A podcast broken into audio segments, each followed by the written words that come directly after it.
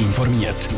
Das Radio Top Magazin mit Hintergrund, Meinungen und Einschätzungen mit dem Patrick Walter. Der Kantonsrat Zürich spannt den finanziellen Schutzschirm für Grossveranstalter auf und die Umweltschutzorganisation Greenpeace nimmt die Öko-Versprechen von Banken auseinander. Das sind zwei von den Themen im Top informiert.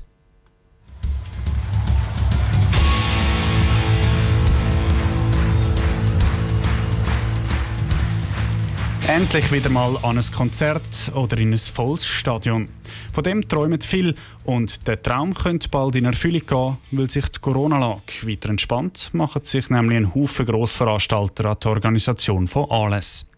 Was aber, wenn die Schweiz plötzlich von einer nächsten Corona-Welle überrollt wird und alles wieder ins Wasser geht? In so einem Fall sollen die Veranstalter auf die finanzielle Unterstützung der Regierung zurückgreifen können. Der Zürcher Kantonsrat hat heute ein entsprechendes Hilfspaket verabschiedet. Vivian Sasso hat die Debatte mitverfolgt. Wenn die Corona-Krise Grossveranstalter in den nächsten Monaten nochmal einen Strich durch die Rechnung macht, sollen die Veranstalter Geld aus einer Kasse vom Bund bekommen. Der Zürcher Kantonsrat hat heute beschlossen, dass der Kanton Zürich gut 30 Millionen Franken in die Kasse legen soll. Für die SP-Kantonsrätin Hanna Pfalzgraf ist klar, dass das ein wichtiger Beitrag an die Bewältigung dieser unberechenbaren Krise ist.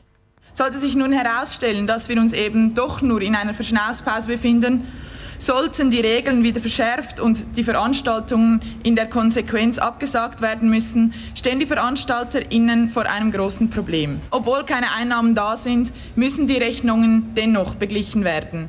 Dass der Veranstalter in dem Fall vom Kanton und dem Bund finanziell geholfen werden soll, ist auch für die meisten anderen Parteien klar. Die Vorlage ist nämlich mit einer klaren Mehrheit verabschiedet worden.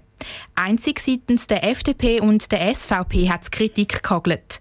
Vor allem die SVP hat sich daran gestört, dass von dem Geld nicht nur Zürcher Veranstalter, sondern auch außerkantonale könnten unterstützt werden, hat die SVP-Kantonsrätin Romain Rogemoser erklärt. Diese Formulierung ist zu offen, als dass wir hier das Vertrauen hätten, dass nicht jeder Hundsverlochete noch unter den Schutzschirm fallen würde. Das kann natürlich nicht im Sinne der Zürcher Steuerzahler sein, dass wir für Events zur Kasse gebeten werden, die nicht einmal auf dem Kantonsgebiet stattfinden. Der Antrag ist darum angepasst worden und jetzt werden nur Zürcher Veranstalter vom Geld aus dem Kanton Zürich unterstützt. Aber auch nur dann, falls eine nächste Corona-Welle kommt und wieder eine Veranstaltung nach der anderen abgesagt wird.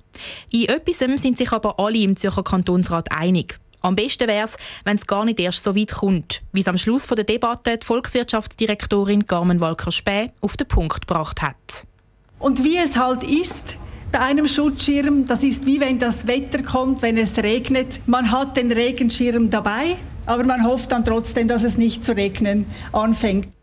Die Zürcher Regierungsrätin Carmen Walker-Späh im Beitrag von der Vivienne Sasso.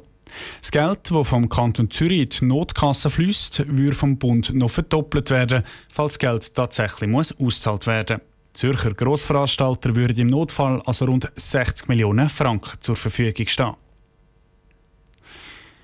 Es hat nicht nur in der Ostschweiz, sondern im ganzen Land für Furore gesorgt vor zwei Jahren das regionale Leistungszentrum Ostschweiz Zwil.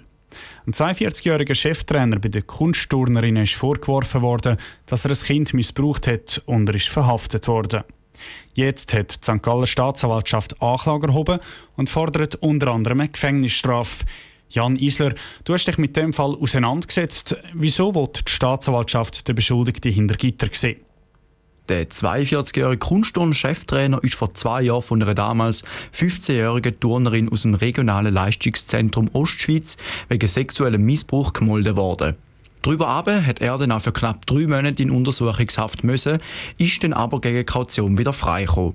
Jetzt wird er wegen sexueller Nötigung von einem Kind und versuchter sexueller Handlung mit Minderjährigen vor Gericht gestellt. Es geht dabei um Vorfälle in der Wohnung vom Ex-Trainer. Die Staatsanwaltschaft fordert jetzt laut der Mitteilung eine Freiheitsstrafe von zweieinhalb Jahren. Zehn Monate davon soll der Beschuldigte absitzen. Dazu kommt ein Landesverweis von zehn Jahren für den Mann aus Ungarn und außerdem fordert die Staatsanwaltschaft, dass er das Leben lang nicht mehr mit Kind zusammenarbeiten darf. Jan Isler, was sagt denn der Beschuldigte selber zu den Vorwürfen gegen ihn? Der Beschuldigte selber streitet alle Vorwürfe ab. Und genau das macht die Untersuchungen so schwierig.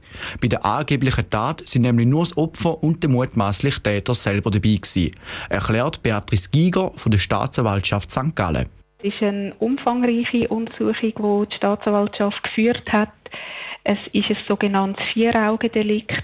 Der Beschuldigte ist nicht geständig. Das heißt, es haben müssen zahlreiche Einvernahmen mit dem Beschuldigten, mit dem Opfer und aber auch mit Zeugen durchgeführt werden. Darum ist es eben auch ein Weile gegangen, bis der Mann angeklagt worden ist. Danke, Jan Isler. Der Fall geht jetzt das Kreisgericht Wiel, wo die Richterin entscheidet. Einen Termin für die Verhandlung gibt es bis jetzt noch nicht. Das Geschäft mit den sogenannten nachhaltigen Anlagefonds boomt. Die Anleger wollen immer mehr Finanzprodukte, die der Umwelt gut tun. Aber nicht überall, wo Öko draufsteht, ist auch Öko drin. Das kritisiert die Umweltorganisation Greenpeace.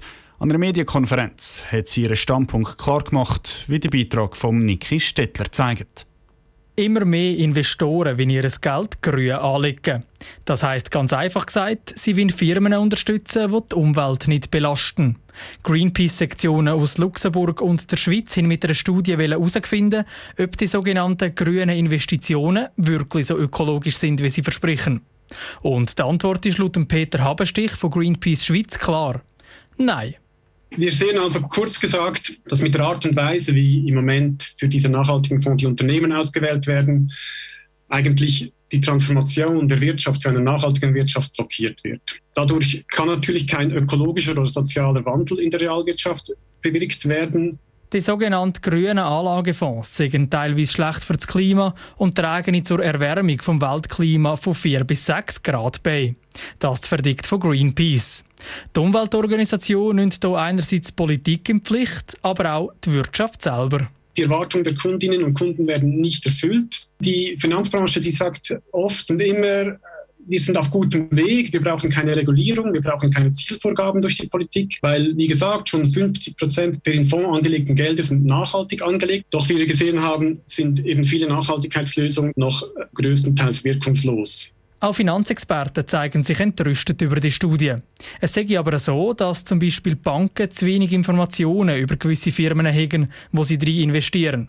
Darum ist es für sie sehr schwierig, den Kunden eine wirklich grüne Anlagestrategie zu verkaufen, erklärt der CEO der Bankiervereinigung, Jörg Gasser. In der Praxis gibt es heute eine Vielzahl von Definitionen und Ansätzen zu berücksichtigen.